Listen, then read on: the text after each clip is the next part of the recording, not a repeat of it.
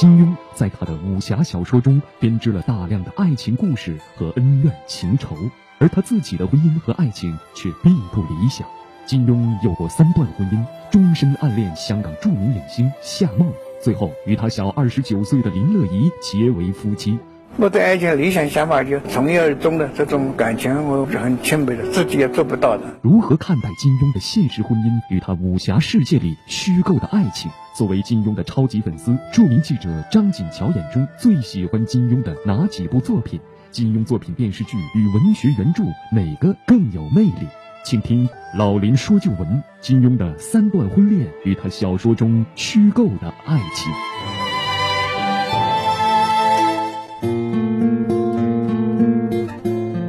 好，听众朋友，广告之后，欢迎您继续收听辽宁都市广播，每周日早七点至八点，由林霄带给您的《老林说旧闻》，继续来了解金庸他的三段婚姻与爱情。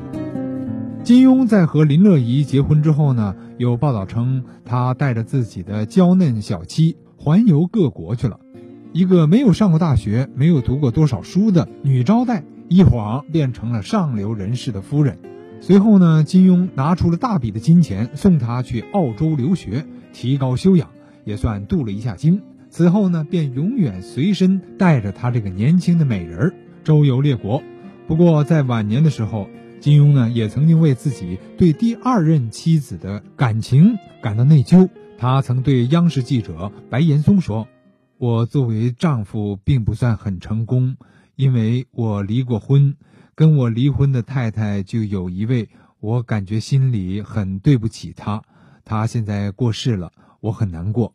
但无论怎样，林一乐年轻貌美而聪慧，很多人暗地里都称她为小龙女。这个年轻的太太也很会照顾金庸的起居和饮食，为金庸健康着想，不准金庸吃这吃那，而金庸呢也乐于接受。金庸后来坦言，林乐怡很迁就我。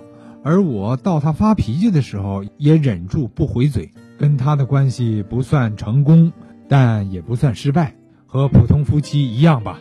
到了晚年，金庸在总结婚姻得失时这样说：“夫妻之间是生活沟通，而不是思想研讨；不一定要兴趣相投，而是双方留点空白，彼此都有自己的空间。最重要的是相互尊重、迁就。”和包容，有哲学家和作家曾说过这样一句话：对很多人来说，没有得到的东西，没有得到的人，往往在你看来是最美、最渴望，也是最好的。而对于金庸来说，这一生最令他痴迷之人，就是香港的著名影星夏梦。相遇夏梦还是金庸的第二次婚姻之前，当时呢，金庸是三十岁出头。而夏梦呢，比金庸小九岁，但在香港的电影界却已经光彩照人。他在多部电影当中饰演的角色，使他曾被誉为中国版的赫本。他高挑的身材、优雅的气质、令人迷醉的美貌和性感，让无数痴情的男子是求而不得。可以说，夏梦一直让金庸是心动不已。为了常常能够见到夏梦。他去了夏梦所在的长城影视公司做编剧，并取名为林欢。为了博得夏梦的欢心，他在工作上也是极其卖力。短短三年，就先后创作出了《绝代佳人》《兰花花》等电影剧本，可谓是多产编剧了。而且还试图为夏梦是量身打造《绝代佳人》。现在你在网上，百度里面还能够搜到。一九五四年，金庸与夏梦共同研究金庸的剧本《不要离开我》的这个照片。有人说，金庸笔下不惜笔墨去赞美的小龙女，原型就是夏梦。她是金庸所有作品的灵魂，也是金庸一辈子的痛。为了夏梦，他等待时机，苦苦的暗恋了半个世纪之久啊！但最终也未能如愿。有一个传闻说，夏梦曾经约金庸到咖啡馆。亲口对他说过一句“恨不相逢未嫁时”，默认了对金庸的这种情感，但此事无人证实，只能算是人臆想出来的吧。事实是，夏梦对金庸只是在工作上有必要的接触，而且对金庸也有好感，对他也维持着一种尊重。夏梦令人尊敬的是一贯的冰清玉洁，除污泥而不染，平生没有任何绯闻。一九五五年，夏梦二十二岁的时候，与上海圣约翰大学的高材生林宝成结婚了。夏梦一向忠于自己的夫君，对来自四面八方的爱慕者、追求者一概拒绝。金庸自己办了报纸之后啊，仍无法对夏梦忘情。他在报刊上为夏梦开辟游记专栏，专门记录夏梦的点滴。后来夏梦移居国外，金庸也不间断地在报纸上发关于夏梦移民的消息。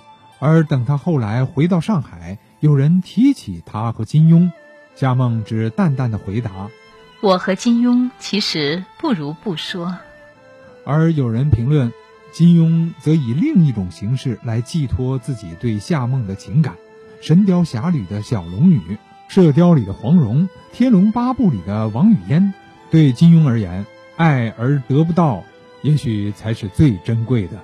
那么，又如何看待金庸的个人情感经历与他作品中所虚构的爱情世界呢？在我们的读者和评论者当中啊，有一些人呢愿意把作家的人生经历和人生选择作为评判他作品的一个尺度，但也有人认为呢，作家的生活和他的作品是两码事儿，不应该把它联系在一起。评价作家的标准，主要还是应该看他的作品本身。接下来，我们还是来听一听资深媒体人张锦桥的观点。哎，锦桥，我们呃讲到了金庸他个人的这种人生经历，包括他的爱情、他的家庭也不是很幸福，他自己也承认这一点。由此呢，我就觉得，呃，金庸在自己的作品当中，他构建的这个爱情啊，往往也是形形色色、各种各样、悲欢离合，而且从婚姻和家庭这个角度来说呢，也似乎多是悲剧性的。我认为呢，金庸在他的作品中演绎了各式各样的爱情，他非常懂情。但回头呢，他还是把爱情和婚姻分开了。一般比如说第一部那个香香公主，那就是惊为天人的。目前对香香公主的描写超过了小龙女，超过了黄蓉。如果非要找一个在世界作品中可以跟香香相对应的，那就是海伦呢，因为她用霍青桐的姐姐。那是翠羽灵山草原上的一枝花，回头呢见着她妹妹之后，陈家洛那么一个英雄人物，马上就坠入爱河。但是香香最后香消玉殒。回头我们说比较完整的爱情，那就是郭靖和黄蓉。但是郭靖在在黄蓉当母亲之后，面对杨过在《神雕侠侣》的表现，那就是自私多疑，一点都不可爱了。这就是作为妻子和母亲的黄蓉了。说小龙女和杨过，这个呢无疑是至情至性的表达。小龙女尽管最后美若天仙，但是呢，从传统的角度讲，她不完整了。杨过却苦等十六年，最后他们携手江湖而去。郭襄暗恋杨过，最后孑然一身。回头我们说到赵敏和张无忌，感觉很般配，是吗？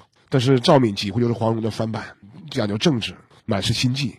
相反，我认为最难忘的，在我心里最难忘的，居然是令狐冲和他的小师妹。在我们平时聊天分享的过程中，总认为岳灵珊小师妹是水性杨花移情别恋，这是最大的错误解读。岳灵珊是爱情品类中在武侠小说中非常值得难忘的。是个人，每一个读者都认为林平之小白脸儿、小屌丝，但是令狐冲却是男子汉，潇洒风流倜傥。